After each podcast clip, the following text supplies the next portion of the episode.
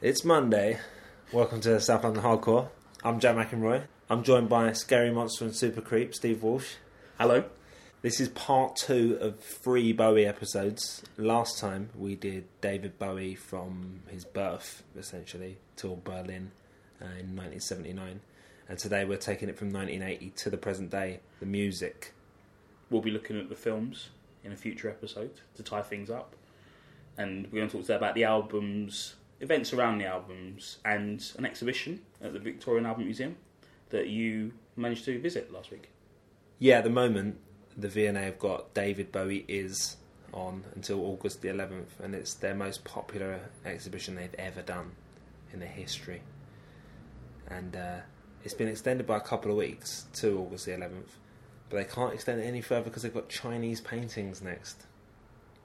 They must be gutted about that, innit? Who's going to see that? I mean, it's all the eras. You know, it's Chinese paintings from, like... The thing is, they'll probably appreciate the rest. I mean, you know, we hope that Chinese painting is popular, but it'll probably be nice sort of going and not face 1,000 people queuing up for day tickets. That's an estimate, rather than...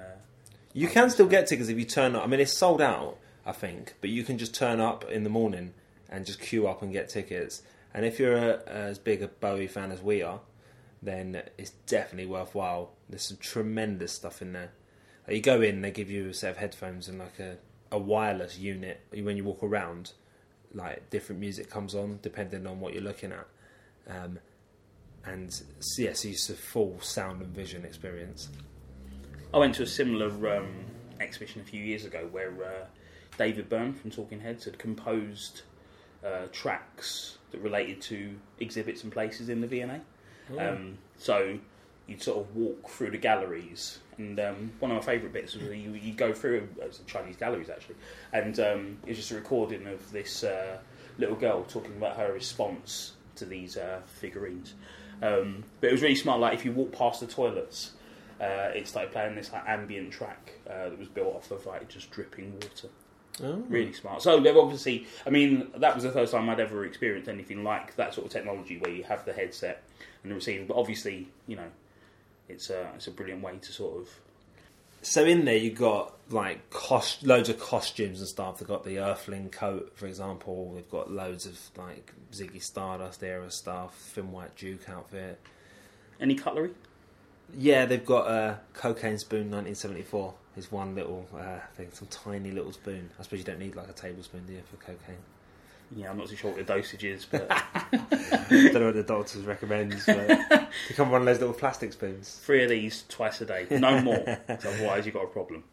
Loads of his drawings and paintings and stuff, like, you know, Diamond Dogs era, he wanted to make a film called Hunger City, which is kind of... Originally he wanted to do like this 1984 adaptation, and it's kind of a part, you know, it's a mix of that, all that stuff.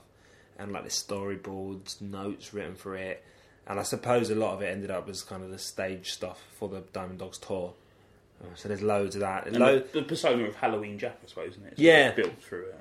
There's a lot of album cover stuff as well. Like I said, the new album, The Next Day. There's a load of alternative covers to that, which is great. There's like pin-ups with, well, as people probably know, the cover is the Heroes cover with a big white box on the top, so you can't see Bowie. And the word Heroes still on there but crossed out. Yeah. Which is nice. Really nice touch. Yeah, there's a video of the designer, Jonathan, what's his last name? Begins with a B. But he's talking about going through the process, and he's obviously a bit annoyed about people just saying it's a white box over the top of Heroes. It's obviously more than that. But they've got some alternate designs where they've got pin-ups, the cover for pin-ups with like black spots over his and Twiggy's face and some other stuff. Load of lyrics. Handwritten lyrics, right? One of them, he's got the lyrics to Heroes written on red graph paper. That looks great.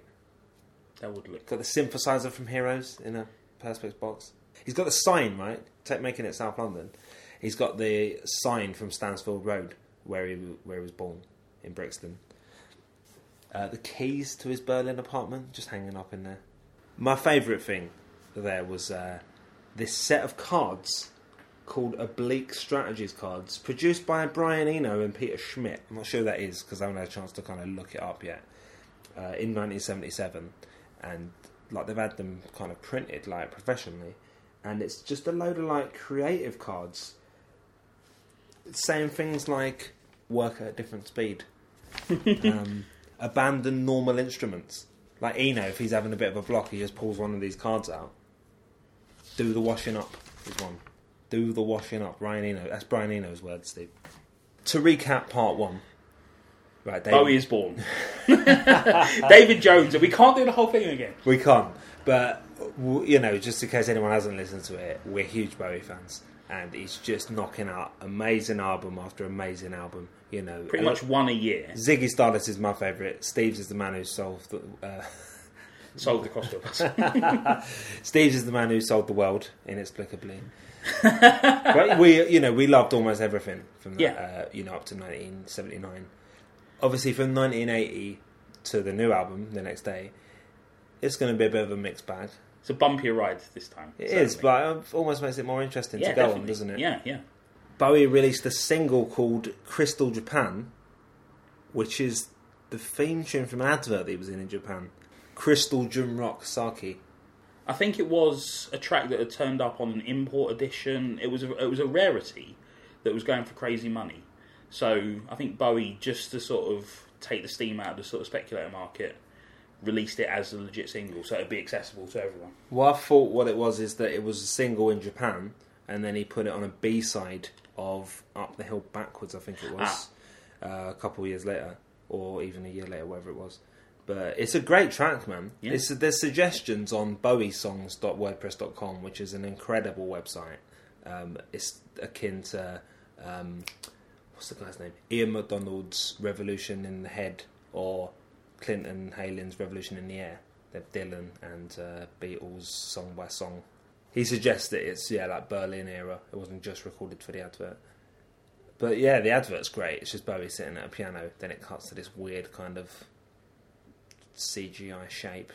Obviously, when you say CGI, it's a Scary Monster Super Creep, Steve. Preceded by number one single Ashes to Ashes, one of the best known Bowie songs. Sequel to Space Oddity in a way. Yeah, it's wonderful, isn't it? Ashes to Ashes. You tell me why you think it is, because I don't feel that way. Oh, really? Well, just before I go into why I feel that way, I want to emphasise how much I enjoyed it. When I was having rough times over the next few Bowie albums, certain moments where I was like, this is going to be hard work, on my iPod, I'd flip to Ashes to Ashes. Just give it a blast of that. It was almost like to cleanse the palate. Just sort of like go, now I can do the rest of tonight. Because I've reinforced. I've put some good Bowie in there to like flush out some of the weaker stuff. I think I love everything about it. I think instrumentally, I think it's the guitar synth. Yeah. That riff is just wonderful, isn't it? Just and it made me think. On the first album, I talked about a Bowie song accounting for half of Blur's output. This is the other half of that.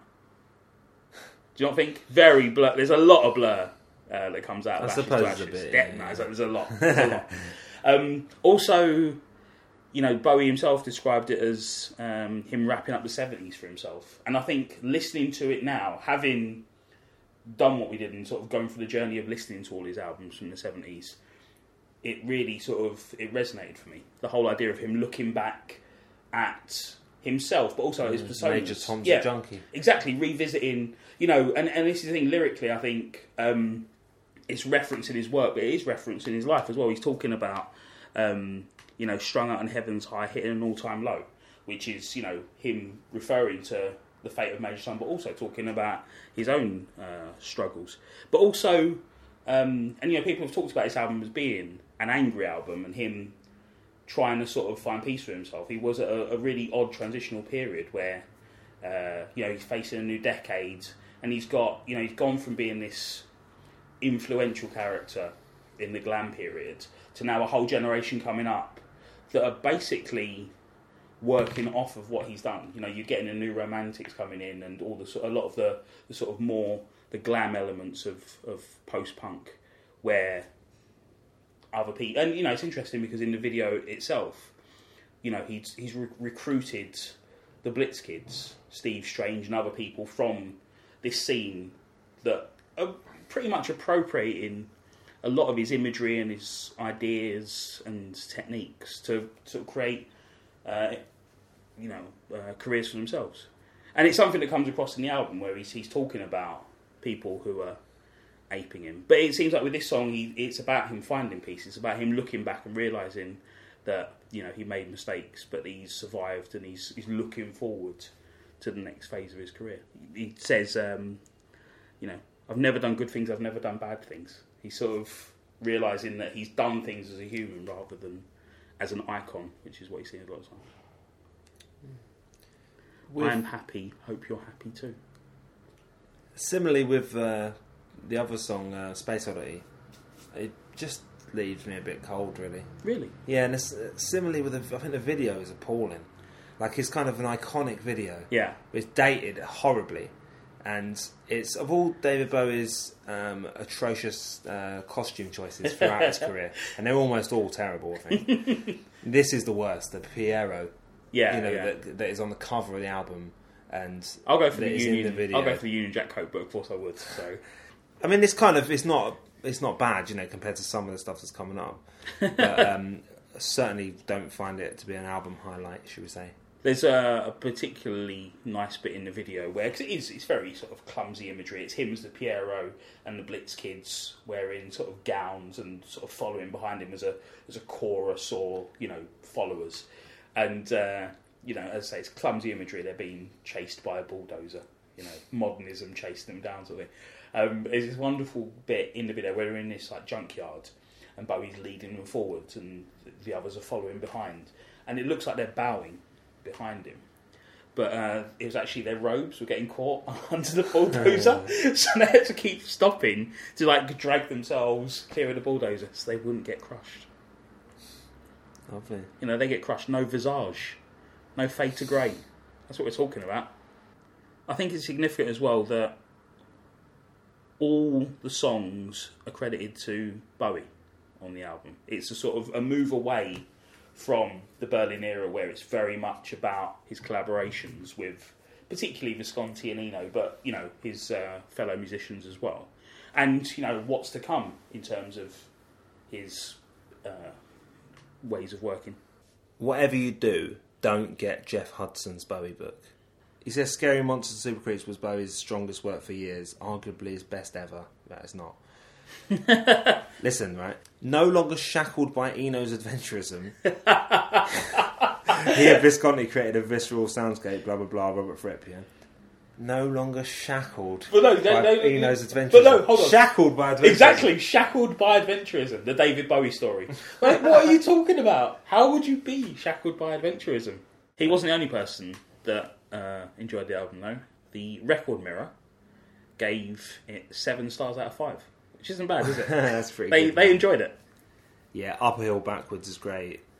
It's No Game, also really good. It's No Game. What a way to open an album, isn't it? Mm. And also the bookending of it with the sort of the angrier style at the start and the calm style at the end, and the counterpoint of the sort of Japanese vocals alongside it. Yeah, brilliant. The title track is also a highlight as well. He's doing like a Mockney accent, which is a nice return to this kind of what he was doing in 1967, isn't it? And maybe the highlight, you might say, is Fashion. And here's Tom Evans, bass player, talking about it. Well, I wanted to talk about one song, which is Fashion, of course. Fashion. Exactly. Turn to the left if you could. Turn to the right. Beep, beep. Which actually drew my attention to David Bowie. And basically, that was the first track I heard of his. And I really, really like the guitar solo by Robert Fripp. Because without using the ultimate cliche, he breaks all the rules. Guilty. Get a new rule book. He just plays everything angular. He doesn't play any of the root notes or anything like that. He just plays it in a really offbeat way, and it adds to what is already a wonderful song.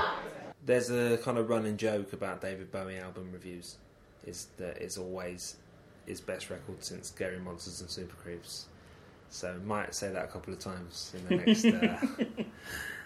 Not for a while, I don't think. There are plenty of Bowie collaborations over the years, and as I said, like with the kind of non-album singles, the soundtrack stuff, we can't really go through all of it.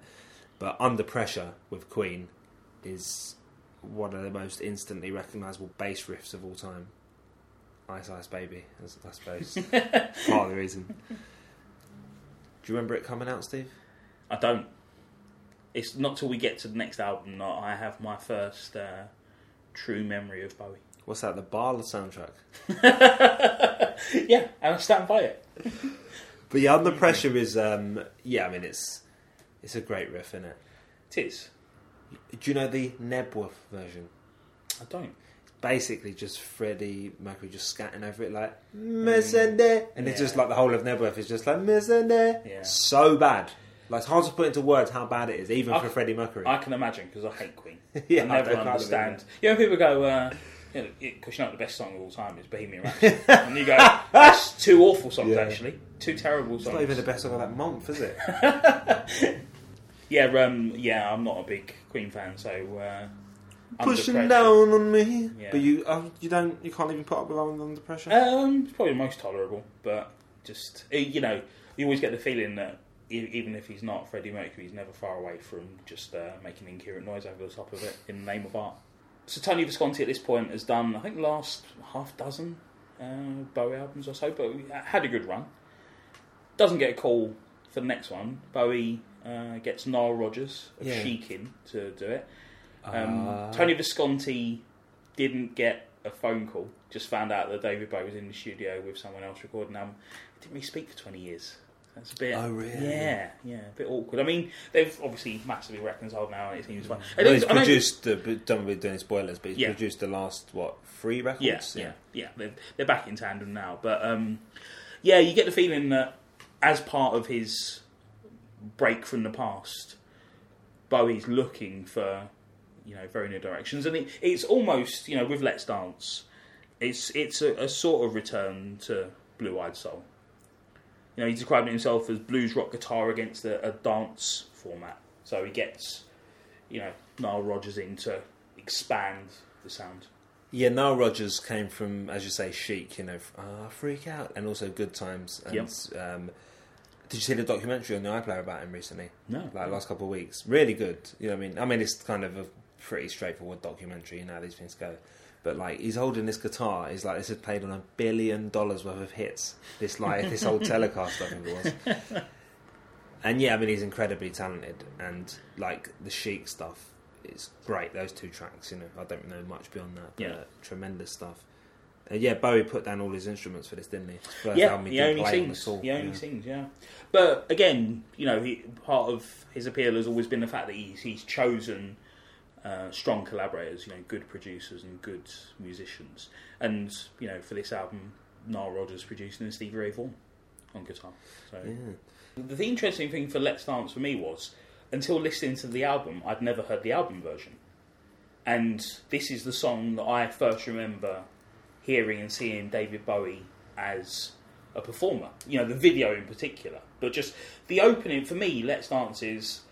That opening, yeah, exactly. And then the music kicking in and, you know, this Australian outback landscape and, yeah, just, you know, remarkable. So listening to the album version, I was like, what's this? This isn't Let's Dance. And it's this elaborate soundscape and it just, for me, it seemed very sort of overproduced and too long. But that's the danger of me knowing the single version and never hearing the album version. So the album version is alien to me. I've only ever heard the album version then, I guess. Because I hadn't... Basically, with Let's Dance, it's a bit like Ashes to Ashes, Space Oddity, a handful of other tracks. It's one of those sort of Bowie songs that everybody knows. Yeah. And I'd never liked it. Like, it's the sort of thing DJs play at, like, indie nights. Yeah. And you can see why, because it's kind of... because of the beat or whatever... But I'd never liked it. As well, isn't it? I mean, how can you resist? Probably part of it, isn't it? David Bowie's telling you to go off and dance. Do it. But when I put it on and listened to it on headphones, it was like I'd never heard it before. Like, and even though like it's not up there with my favourite Bowie stuff, I think they achieve perfectly what they're trying to achieve. Like this, it sounds incredible. Like, you know, and this, the way it's constructed. You know, this whole kind of like that kind of 50s, like definitely. And it goes bang into that kind of. It's not really disco, is it? I mean, it's kind of post that, but it was very much Bowie wanted to take his sensibility of sort of 60s folk rock and set it against the sort of 70s, 80s electro dance backdrop. And as you say, this is probably the most successful example of the two ideas being fused. Number one on both sides of the Atlantic. Yeah, the only time you ever achieved that, which you'd imagine would have happened more often. But as an album, I wasn't a huge fan. I think it's mixed for me. I think there's some great stuff. As we've got Tom Evans on again in a second to talk about Cat People, and that is one of my favourite Bowie tracks of all time. My favourite Bowie track post Heroes, certainly, lived the last 35 years. I think Shake It is fantastic as well. The last track is sounds a bit like a Prince track, and then it kind of ends up, What's My Life? Sounds like Daft Punk or something. And fittingly, Nile Rodgers has done the new Daft Punk album. Oh, really? Random Access Memories. Okay. What a great title. Trying to go on Modern Love, they're another couple of kind of big tracks, which I think are good, but I mean, they certainly wouldn't. Trying to Go, I had issues with, because it's a bit clumsy, I think. I mean, as a song, as the idea of it, you're a bit like, this is a bit on the nose, this is a bit, but of the time and whatnot. But then reading about it, it's basically about a doomed love affair between Iggy Pop and a Vietnamese woman. Yeah. So it's even worse. You're sort of going, you can't just call it that, because she's not that. She's that, isn't she? So, call it, Vietnam Girl, or don't. Don't call it any of those things. And maybe, I don't know, it was very sort of odd for me, that one. Ricochet, it might be the worst thing he's ever recorded, I think. I don't know if I can go along with that. He says, you like it? No, but there's worse. He's never played it live, Ricochet, so he must acknowledge its appallingness, I think.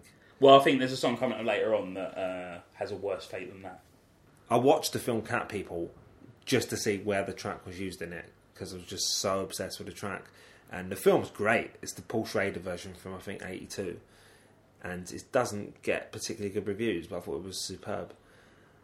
Some incredible imagery in it and stuff, and it's used over the closing credits, but it's a different version. It's like the original version, which doesn't have Stevie Ray Vaughan on it, is the main difference, and it's a lot slower. Yeah, and that's the same version that's used in Inglourious Bastards. Putting out fire with gasoline, in when she's burning down the cinema. Not burning it down, just getting ready to burn it down. Yeah, this is part of what established Stevie Ray Vaughan, isn't it, as a major figure. A full show. There's a bootleg called Dallas Moonlight, because the Serious Moonlight tour that followed it, these are the rehearsal tapes, and Stevie Ray Vaughan's over that, but he's quite kind of constrained, because one of the criticisms, I suppose, you would level at Stevie Ray Vaughan is that it's just kind of shackled by adventurism, isn't it? No, do you know what I mean? He's just he's just going off on this, I imagine Tom as a bit of a funky bass man. Less Dance is probably on your list, isn't it? It is, yeah. Big fan of Nile Rodgers. Big fan of the early 80s production sound, which I know hasn't dated that well. No, but I think some of his other stuff, the following two albums, do sound bad 80s, but there's some great 80s on Let's Dance. Yeah, true. And also, I really like David Bowie. I think one of his underrated things in music is his intros, the way a song kicks in particular. China Girl, I think, has got a great intro. It's just a great intro. Let's Dance. And also Cat People. Cat People, wheezy guitar. Just the way, it starts off with sort of some heavy keyboard and some droning vocals, and then it all kicks in, the drums and the bass, and Bowie's voice goes into, overdrive. Yeah, so... Yeah, Cat People's one of my favourites, man. Stevie Ray Vaughan's guitar, because there's the version in the film doesn't have Stevie Ray Vaughan on it, it's much slower. From a bass point of view, being a bass player, just when the drums and the bass kicking on that song, because it's kind of unexpected, I thought it was great. And I like the fact that Stevie Ray Vaughan wasn't one of those guitarists who sort of curtailed to David Bowie, he didn't seem to... worship him like other musicians did, and he kind of just did his own thing as well. So Let's Dance gets some mixed reviews, should we say, but I think it's undeniable that there's some great stuff on there. The next album, Tonight, from 1984, Bowie also playing no instruments, is dreadful. It starts with Love in the Alien, which is another one in the kind of Alien series, the worst one. followed by this white reggae track, Don't Look Now, followed by this terrible cover of God Only Knows by the Beach Boys, yeah, followed by more white reggae. I mean, it's so bad, the album.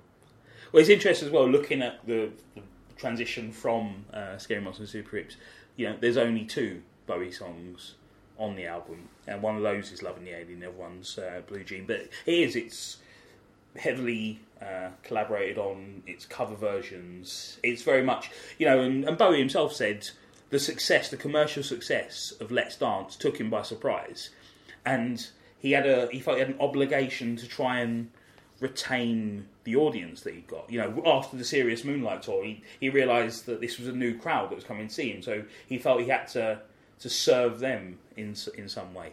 But unfortunately, you know, I think, you know, it's a dangerous game for an artist, isn't it? You know, Alan Moore talks about it.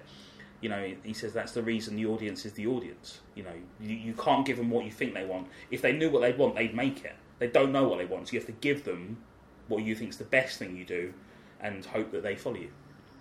Or not even worry they follow you, just you're losing the people that are terrible. So, and this is what he's trying to do here. He's trying to serve a particular strand of people, but he doesn't really know how to do it, I don't think.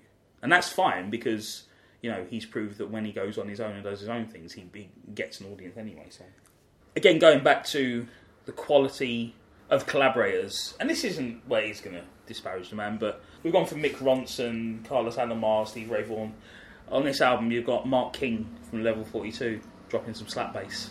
Bowie himself described the album as him keeping his hand in, which is not really... Keeping it in what, man? Well, but this is the thing. It's trousers. That's the worst attitude to have when you're doing something creative, surely, to go, I better do one, I suppose. You know, with every other album he's done up to this point, there's been a reason behind it, hasn't it? It's been an impetus. Whereas this, it just felt like he felt obligated to sort of go... Give him an album. But fortunately, things get a lot better on the next album. Yeah, ironically titled Never Let Me Down, 1987. I'd say it's almost as bad. It's not as offensively bad, but it's not good. I would say it's worse, because I felt with Tonight, anger. There was a tendency towards a very 80s guitar-y, very twangy guitar thing. And you'll probably be too young to appreciate this reference, but listening to Never Let Me Down, I felt like it was the sort of music that would appear in sort of Beverly Hills Cop in 48 Hours. It was very much an Eddie Murphy 80s cop thriller actioner, or like in Knight Rider. Slap synth. Yeah, this is it. There'd be like bits in Knight Rider where... you know, Michael Knight's in his car and he's driving off to solve a crime. They play, like, the Pointer Sisters Jump. They just play like this. And this is the sort of music they're playing. And that's not how I want my David Bowie to be. I don't want it to be incidental music in an action film. I think there is a real kind of problem with certain music recorded in the 80s with the kind of how dated it is, right? With some things that are recorded in the... I'm talking very broadly, right? But things recorded in the 70s and the 60s, you know, even when it has a kind of generic 70s or generic 60s sort of genre sound, like, it's not a problem. But at this point in time where sort of technology was kind of coming into music quite heavily, just things that sound 80s in that kind of cliched way don't hold up, do they? Yeah. And you can't even... you can't listen to it. No. Not the worst thing, but another thing that bothers me is the fact that while it sounds like generic music from an 80s action film, he's trying to comment on issues, isn't he? You know, there's things about homelessness and Chernobyl, and it doesn't feel substantial enough for these things to be discussed in that sort of way. And he tries to play with images, the idea of the glass spider that goes on to influence the tour, but it feels like a very pale imitation of Bowie in terms of images and ideas. Well, with the whole glass spider thing, and similarly with the V&A exhibition, what kind of hit home to me is that all these things are kind of will be forgotten. Yeah. Like the costumes and stuff and you know, set stage design. Like, what is important is the music. And like in that first episode on Bowie, like we kind of almost got distracted by the music. Like someone sent us an email saying like, oh, you didn't mention this stuff in South London. It was great stuff. Right? Yeah. And at some point we should. But... You know, it's the music is what endures, isn't it? Yeah. And there's so much to talk about. You're over, you know, there's a danger, we were talking about with the first one, there's a danger of like going through it track by track and talking about every single song. Whereas here, we're sort of talking about albums, and when we're talking about songs, you know, I'll talk about songs from Never Let Me Down. You know, if you want to talk about the worst collaborator that Bowie ever picked, probably Mickey Rourke as a rapper on Shining Star. You know, that's not a particularly, you know, it's funny, but I don't think that's what he's going for. Yeah. And it does feel like he's hit a real trough where he's sort of going, should we get Mickey Rourke in to do a rap in with this? And everyone's going, yeah, definitely do that. Just remarkable decisions. And, you know, going back to, you were saying earlier about the weakest song that Bowie's done. When the album's reissued, Too Dizzy doesn't make it to the reissue. Bowie, you know, not only doesn't play it live, doesn't want it played at all anymore, doesn't really want to acknowledge it. Understandably, it is a dreadful song. I mean, Bowie himself, I've got a wonderful quote from him, where he addresses the whole situation. He says, you can tell I was terribly unhappy in the late 80s. I was in that netherworld of commercial acceptance. It was an awful trip. 1983, 84, 85, 86, 87, those 5 years were simply dreadful. My nadir was Never Let Me Down. It was such an awful album. I really shouldn't have even bothered going to the studio to record it. In fact, when I play it, I wonder if I did sometimes.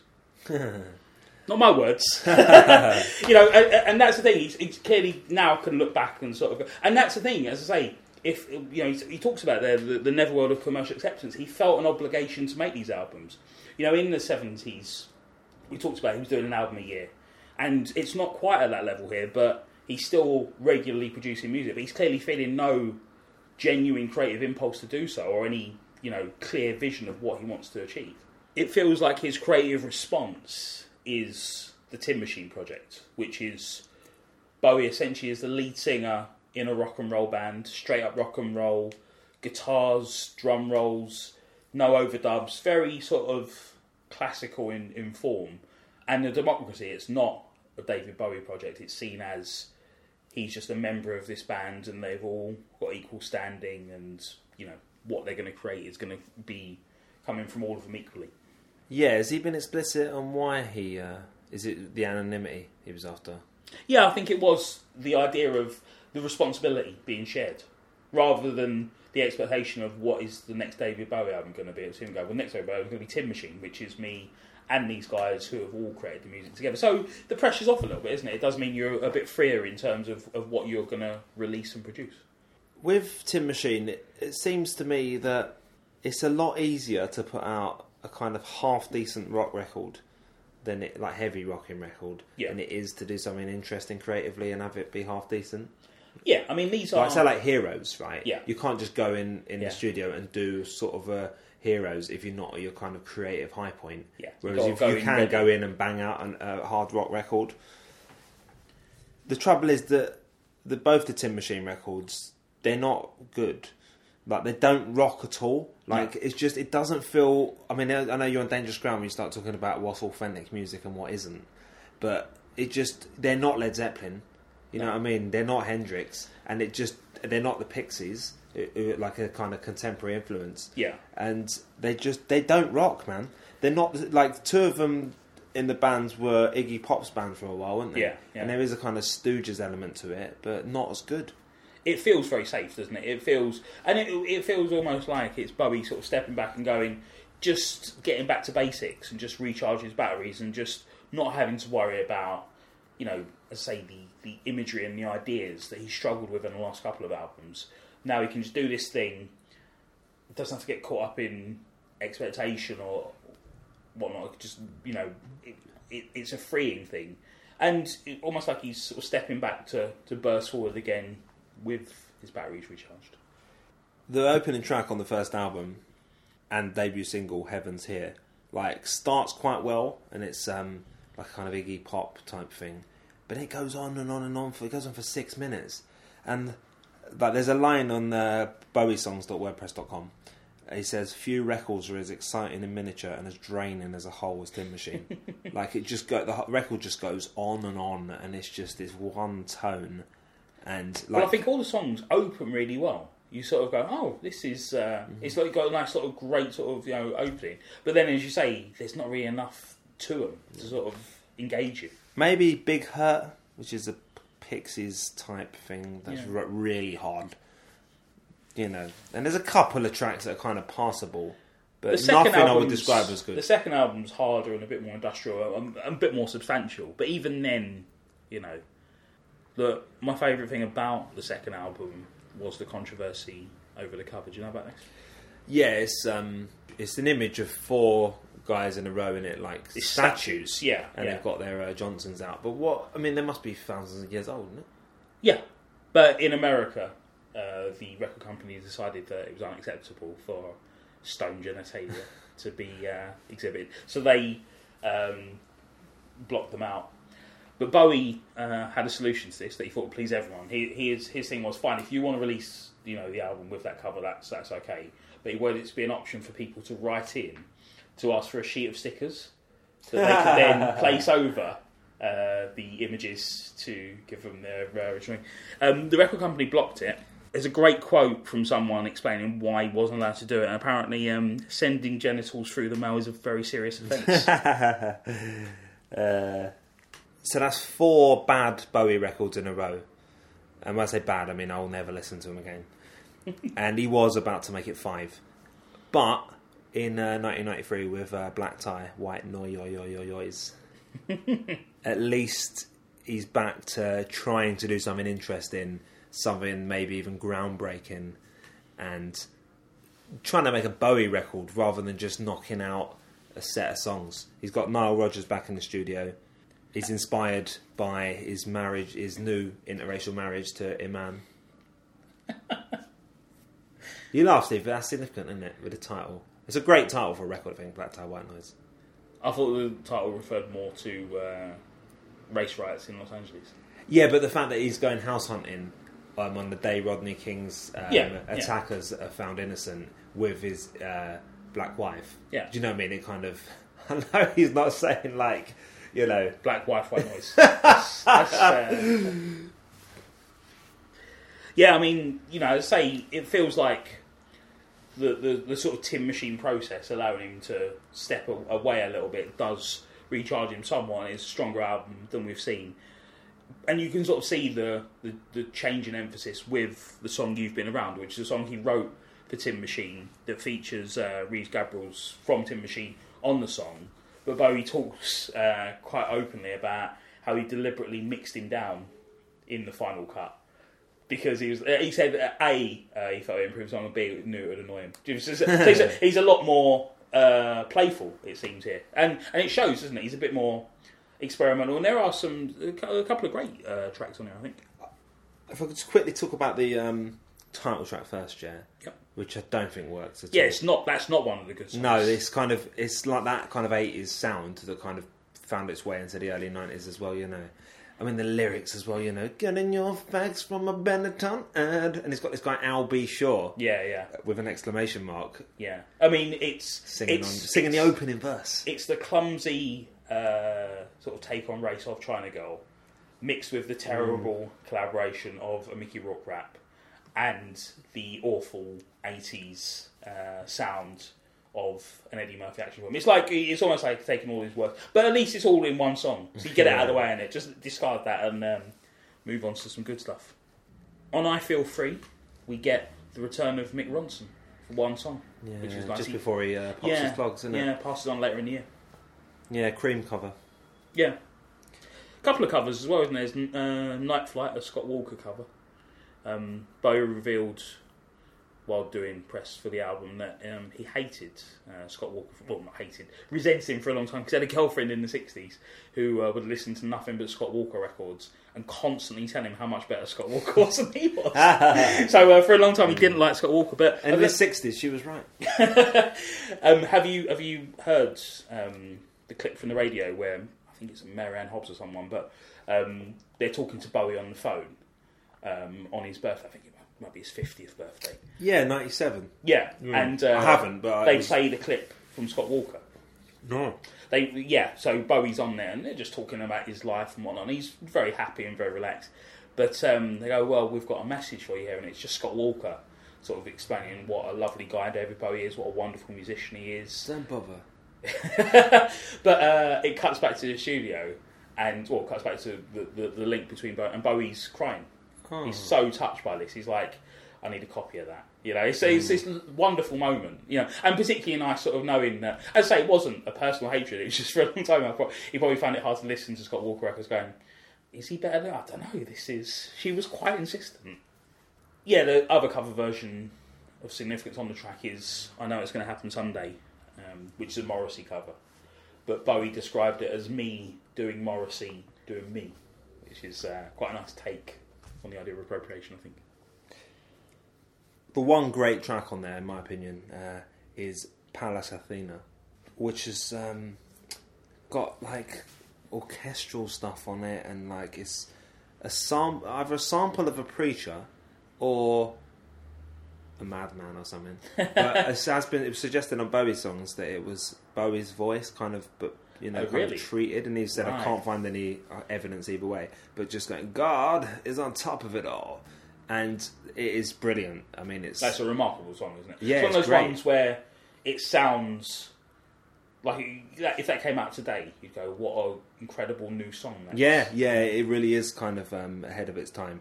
And we kind of discovered last time with the Berlin trilogy that, you know, you can kind of group albums together after the fact, you know, not necessarily legitimately, but I'm going to do it anyway. It perfectly leads in for the following three albums, kind of more experimental, kind of electronic influence trilogy of The Buddha of Suburbia, Outside and Earthling, you know, which we'll talk about shortly, which I think is a real resurgence for Bowie. Later in 1993, Bowie releases the album The Buddha of Suburbia, which gives the impression of being a soundtrack. You imagine it is a soundtrack, but it's more songs influenced by.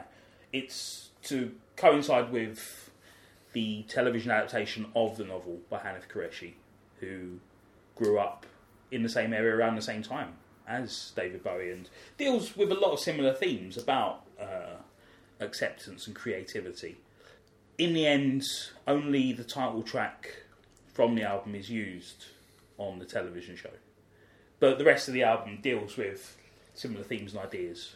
Yeah, Bowie went away after doing the title track and recorded that Lenny Kravitz ends up playing on one version of, and used the kind of motifs and stuff, I suppose lyrically and maybe also sonically, I don't know, and yeah, put a whole album out. But the trouble is that on the cover it's got like Naveen Andrews, who plays I don't know, the author character, I suppose. Yeah.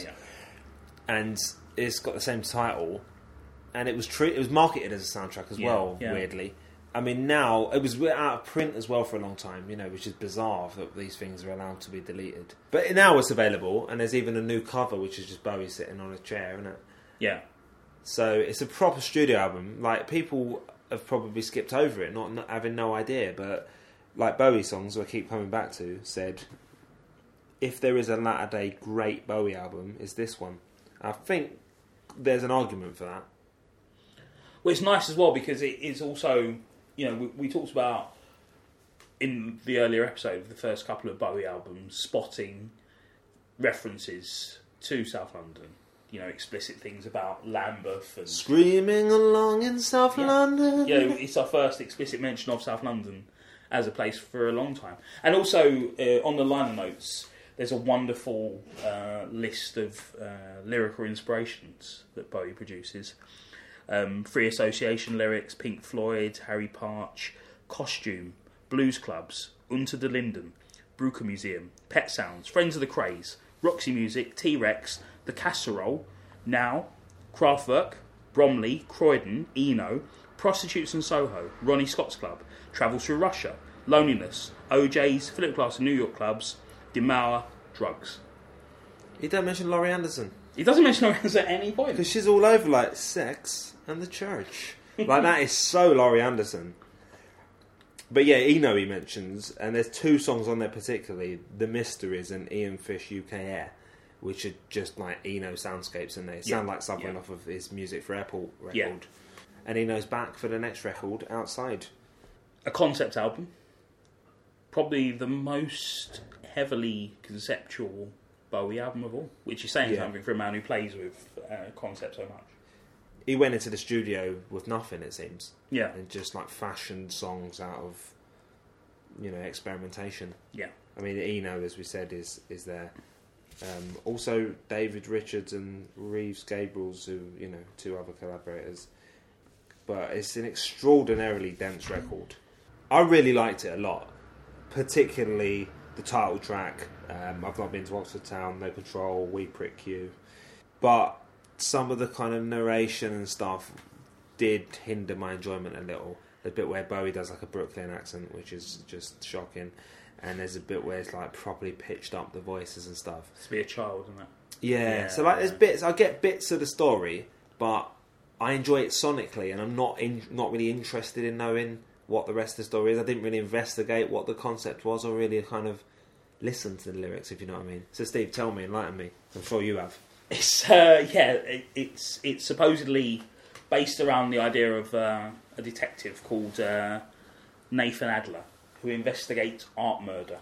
Investigates. And the idea is that there's an artistic movement that commits murder in the name of art, and art detectives like Nathan Adler investigate the crimes to decide whether they are works of art or simply crimes.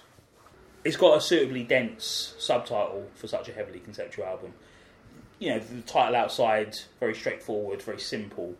But to give it its full title, Outside, the Ritual Art Murder of Baby Grace Blue, a non-linear gothic drama hypercycle. Just call it Outside, innit? Yeah, I agree with you. I wasn't grabbed by the story or the concept. I thought musically it was brilliant. But I was also interested in the methods that they arrived at, the songs. We talked earlier about the Oblique... What was the card called? The Oblique... Oblique Strategies. Oblique Strategies cards. Next to that, in the V&A exhibition, they've got a video of David Bowie, I think it's for this album, sticking a load of random phrases into a computer, like he did in the past with, you know, scissors and his paper. His burrows cut and... yeah, exactly. Yeah. Yeah, it's the verbalizer. It's a program he invented, isn't it, almost? Yeah, it's a custom program that I think he commissioned it. He asked for... But yeah, basically he'd type random things into his Mac. The verbalizer would then cut and reassemble the words electronically. And then Bowie would look at what was produced and then decide whether he was going to sing the words, interpret them as a piece of dialogue, as a character... Or become a new character to introduce an idea. And similarly, you know, while Bowie's creating the lyrics with this method, Eno had flashcards that he would hand out to the musicians at the end of the day. Bowie says, on each one, a character is written, like, you are the disgruntled member of a South African rock band. Play the notes that were suppressed. Black tie, white noise, isn't it? There's a printout as well on the wall, and it says "Random sentences generated 2:08 p.m. 6th of March 1994." Oh, wow. So like he's got, and all this stuff apparently is from his personal archive, isn't it? Yeah, yeah. Extraordinary. Probably the best known track on the album would be "Heart's Filthy Lesson" because it plays over the end of David Fincher's Seven. Yeah, I mean, I love Seven, and I've seen it a few times, but I didn't actually realise that. Oh, okay. I would have said the most well-known track was Hello Space Boy, but yeah, no, you're probably right, actually, yeah. But the whole album is just so dense, man. It's a hard one to sort of combat in a listen or two, but I think it's well worth it. If you're a Bowie fan and you've not really listened to that one, I think it's well worth digging back in and just give, you know. Probably skip some of the dialogue, won't it? I mean, the bit where you can't, man. It's all so heavily linked, man. Didn't it? Yeah. Once upon a time, Steve, records used to have covers, right? Like, there would just be these things called record shops, and people would go in, and like, rather than just getting an invisible record, it was like on a piece of plastic, and it was either a CD or a vinyl, sometimes a tape, which had magnetic tape inside plastic casing, and there was a picture on the front Well, the cover would have the information regarding the title and the artist, I imagine. But also there'd be often. Images. Exactly, yeah. Oh, I see. And are you aware of the phrase, Steve, don't judge a book by its cover? I've heard that phrase. Right, with albums, yeah, you know, you get an idea sometimes of what the record is based on the cover, don't you? Like, just some kind of that come to mind, you know, so like Disraeli Gears by Cream, or saying Love's Forever Changes, these kind of... Iconic. Yeah, you just stare. You kind of stand there staring at this kind of square foot of cardboard. You know, you form an opinion of what might be on this record.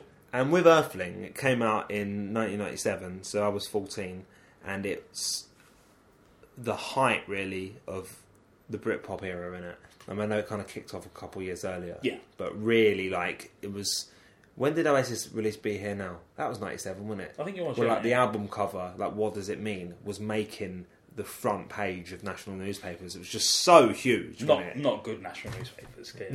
That says more for our national newspapers than it does Freddie Beals. Yeah, Freddie Starr Ate My Hamster was...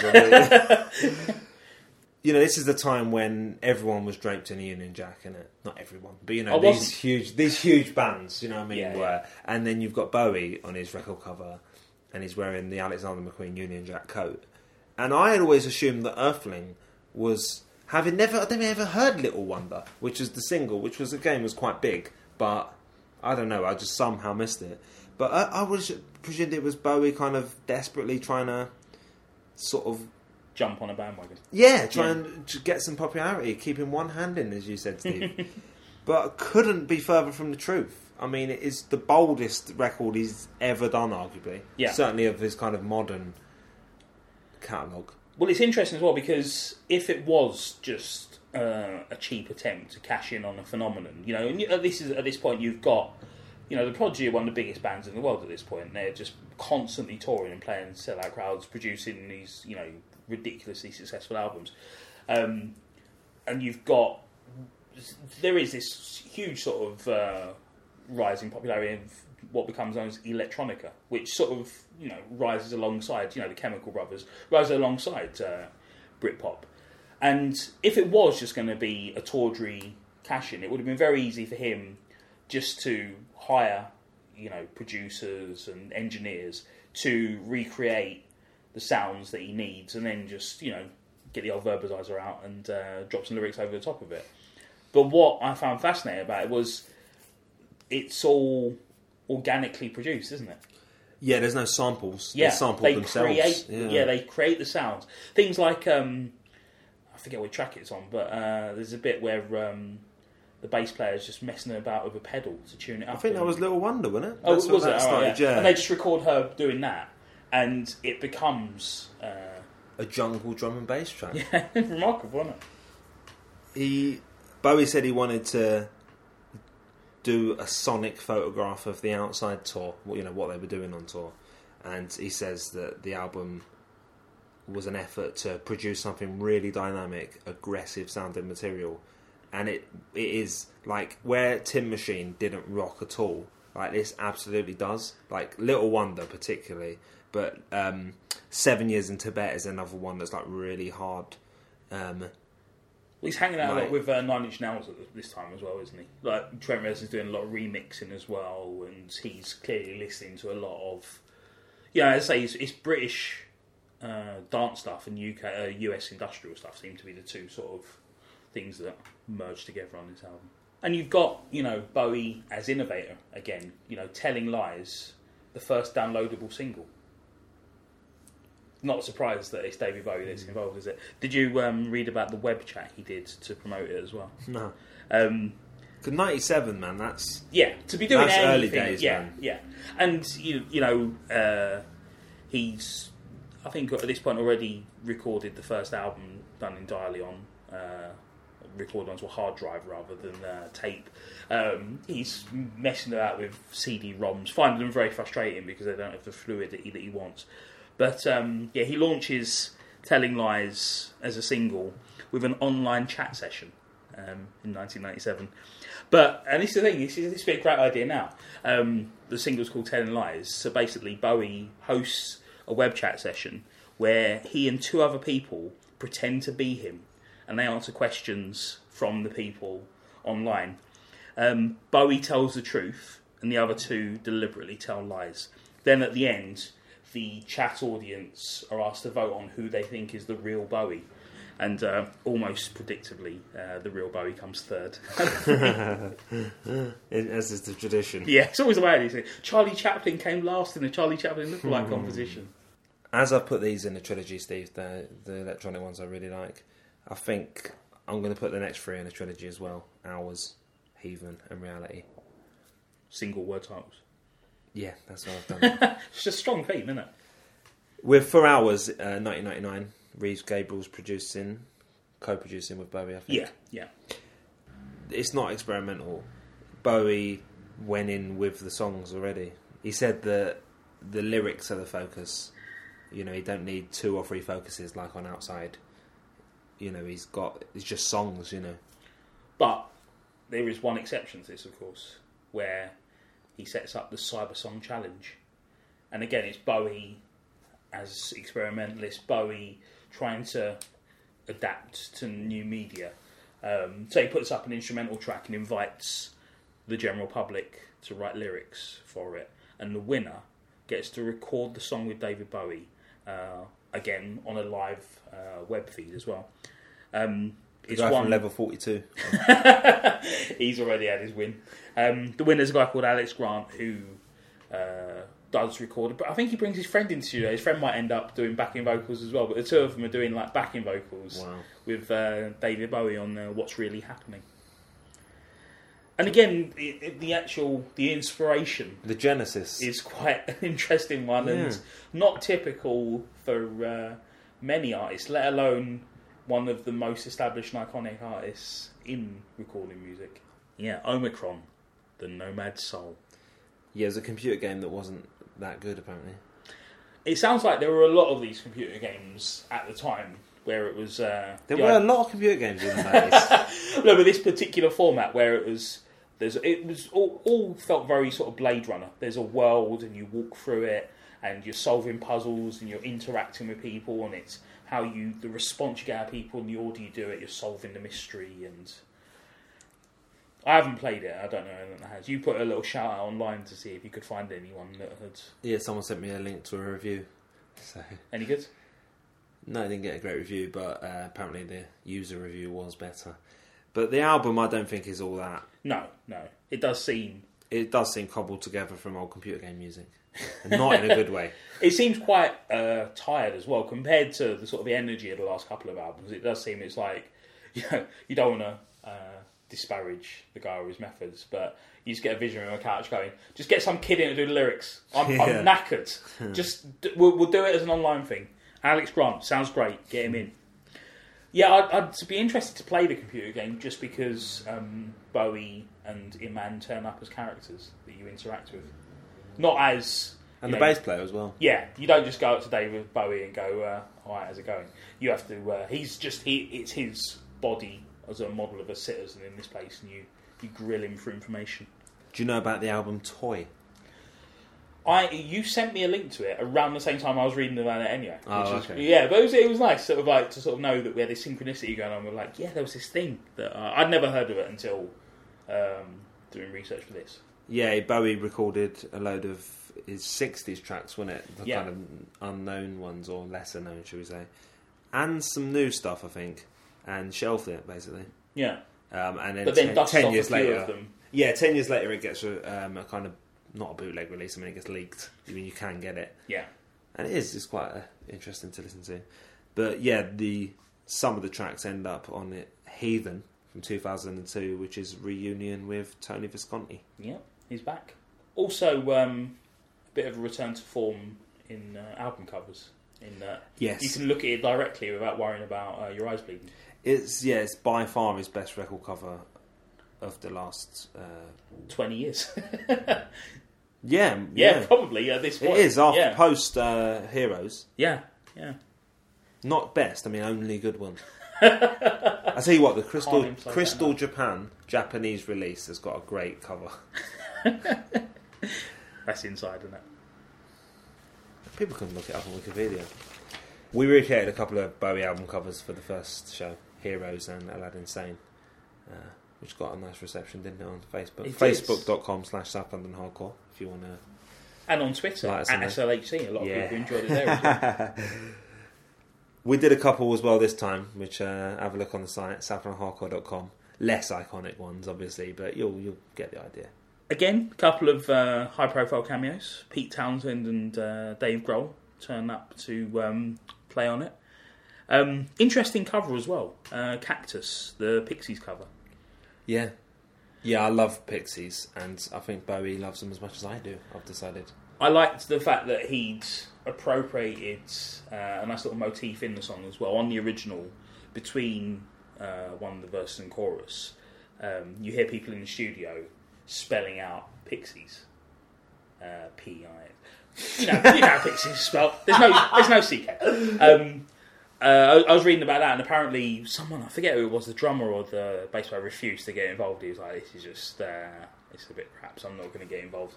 But he was like, there's all sorts of people just in the studio just like shout out. So it's like they've all ended up on a Pixies record. And for the Bowie version, he spells out David in the same space. Yeah. So it's a nice sort of cover, but, literally make it your own. I think it's the best out of the three. Of these three kind of rock records, everyone says hi. And that's a highlight. What do you reckon about the album? Yeah, it's okay. I mean, it's not one of his best ones, but it's far from the worst as we've heard in this particular sequence. Getting quite prolific at this point, isn't he, again? Yeah, no, he's got a bit of momentum. Reality comes out in 2003. Reality swings back to, we've had the high point of the good cover. So now we get one of the worst covers. Yeah, of all time by any artist. By anyone ever, worst images. Just, it's Bowie looking like a manga character. Yeah. Just looking like someone who's just fallen out of Naruto. And it's the guy who did the Next Day cover. So how he's still getting work after that? Reality's an interesting album for me because it seems really preoccupied with ageing. And the last track... Without knowing, if he hadn't released the latest album, it just feels like a retirement album. It feels like it's him saying goodbye. And the last track, "Bring Me the Disco King," just sounds like him looking back over his career and just sort of just waving to the crowd. It opens with "New Killer Star," which is a glam rock track, basically. Yeah, isn't it? Yeah. Which absolutely. Is great. I think I really like it. Yeah, really is kind of the most glam rock thing he's done since. Like before Diamond Dogs. Yeah, it does feel like a bit of a retrospective, doesn't it? Now here's Stephen Graham to talk about Heathen and Reality and Bowie's so-called comeback. First thing first, I guess, I think they're great albums. There's loads of really interesting material on the preceding albums, the kind of Brit jungle albums, Outside and Earthling. And in some ways, I suppose, an experimenting, searching Bowie that you find on those earlier albums is better than a kind of retrenching Bowie, which is in some ways what Heathen and Reality and Hours could be seen as, Bowie returning to his kind of rock roots. But in any case, that trio, Hours, Heathen and Reality, they were released around the turn of the century, and they, without doubt, they saw Bowie returning to some kind of... canonical Bowie-ness, where you have sort of rock inflected by age and arty themes and kind of arty sonics, and these three albums do that with great success. So particularly with Heathen and Reality, more so than Hours, along with things like his triumphant appearance at Glastonbury at that time, which I was at. This was very much hailed as a triumphant comebacky sort of maturity period for Bowie.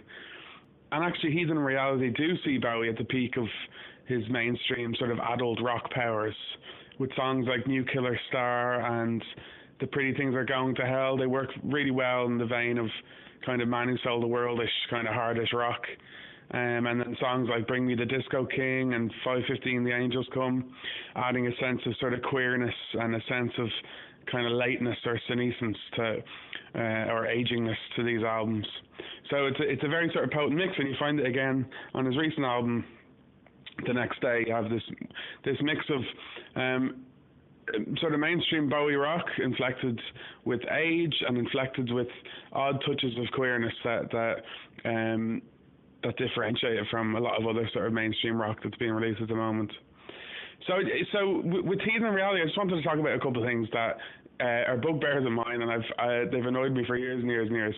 So with these albums, as with other albums like Bob Dylan's Time Out of Mind from around the same period, and later albums of his, and even in some of sort of Paul McCartney's work and other artists of that sort of generation or that sort of age, we were witness for the first time to artists trying to deal in a creative way with the aging of themselves and of as popular music artists.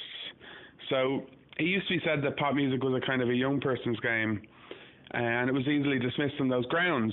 Thankfully, that's become less of a prominent argument these days, it seems to me at least, but you still find it being repeated in lots of places that should know better. But it's just artisanal capitalism at its worst. Pop music is no more just for young people than classical music is for old rich people. But these albums, in any case, they do a great job in giving the light to that idea in a really straightforward way. So with Heathen and Reality, you see a new kind of popular music where it's kind of fraught with age and it's very conscious of time and aging. And the music wears these things really, really well, showing up how wrong that kind of youth agenda is, that idea that pop music is only able to express things about youth.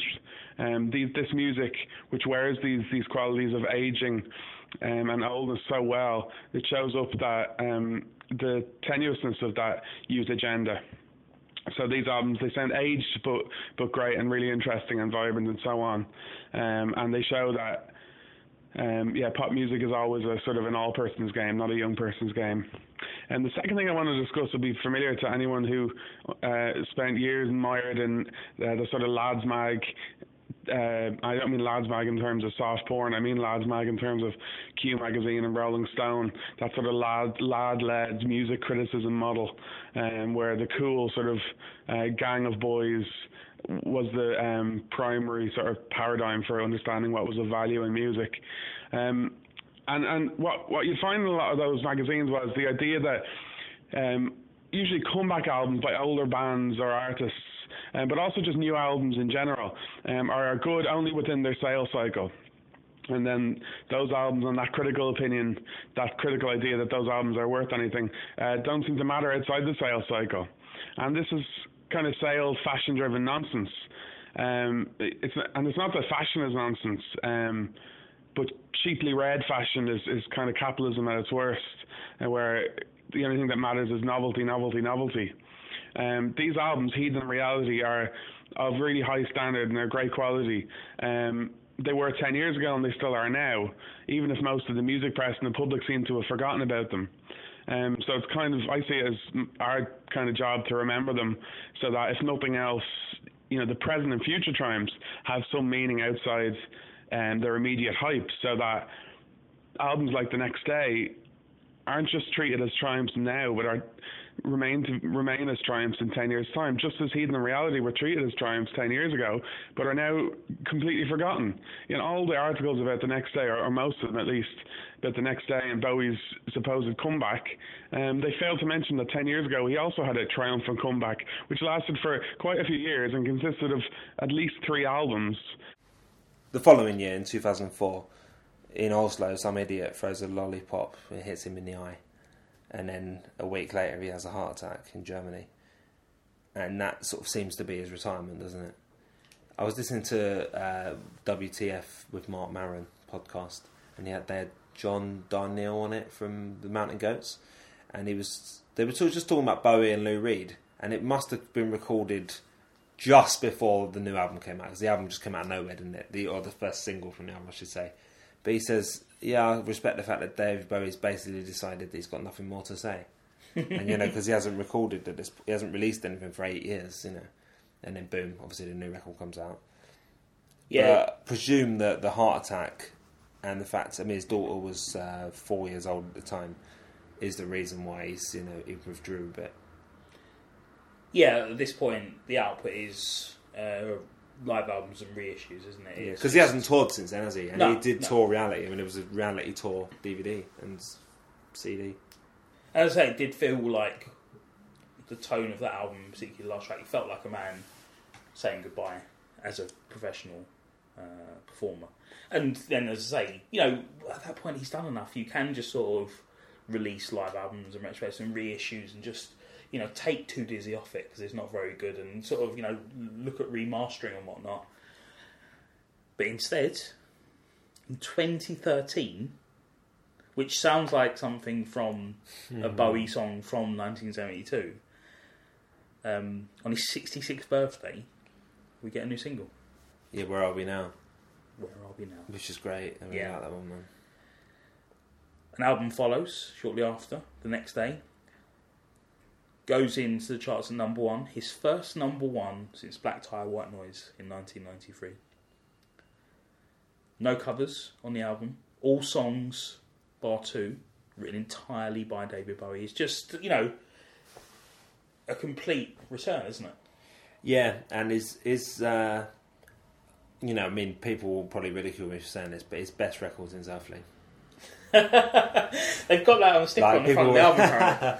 I mean, I know people say best record since, you know, as we said, Let's Dance or Scary Monsters Super Creeps, but you know, it's a rock record, and it's preceded by three rock records, and it's better than any of those. Yeah. It'd be better than a compilation of those three records, I reckon. Yeah, you know, people have compared it to Tin Machine, but it just feels much more substantial, doesn't it? Yeah, no, absolutely. I'd say with Tin Machine, it feels very sort of safe and rounded, and this feels quite raw. It's, the opening track, sort of energy to the title track, The Next Day, is just so like immediate and just grabs you, doesn't it? Yeah. Like it's such a great opening to the album.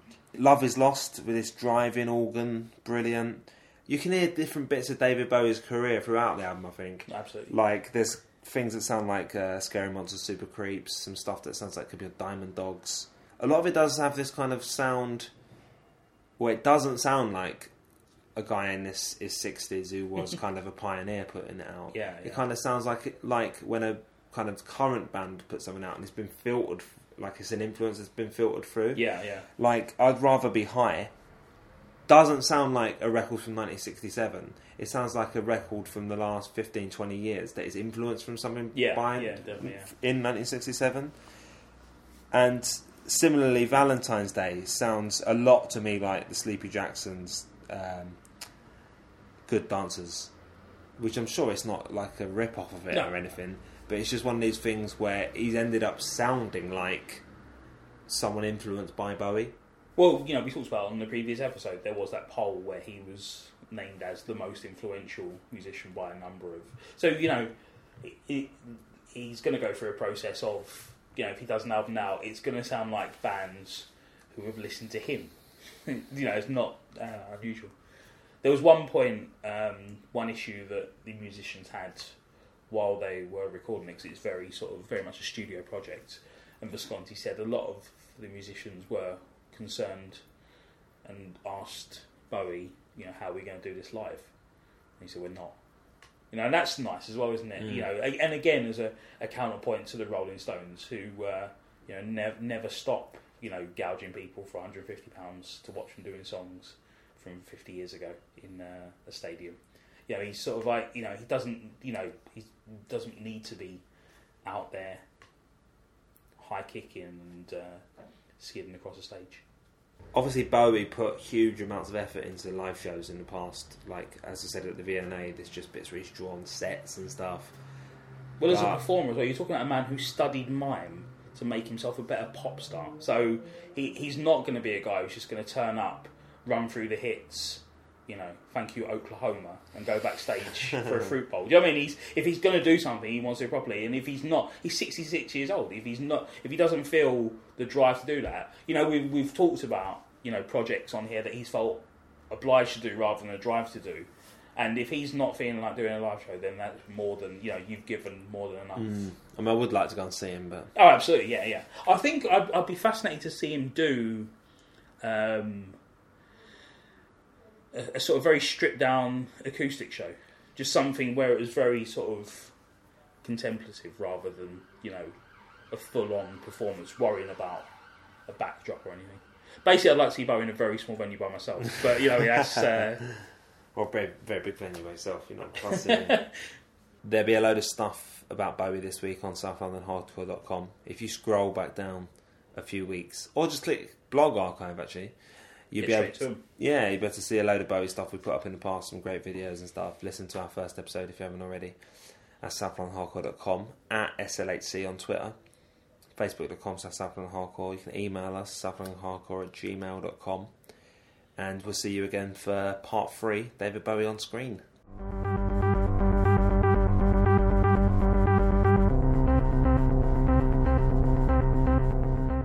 If you're going to buy stuff from Amazon anyway, which you definitely are, go to southlandhardcore.com first and click the Amazon banner, and even replace your Amazon link with the South London Hardcore Amazon link.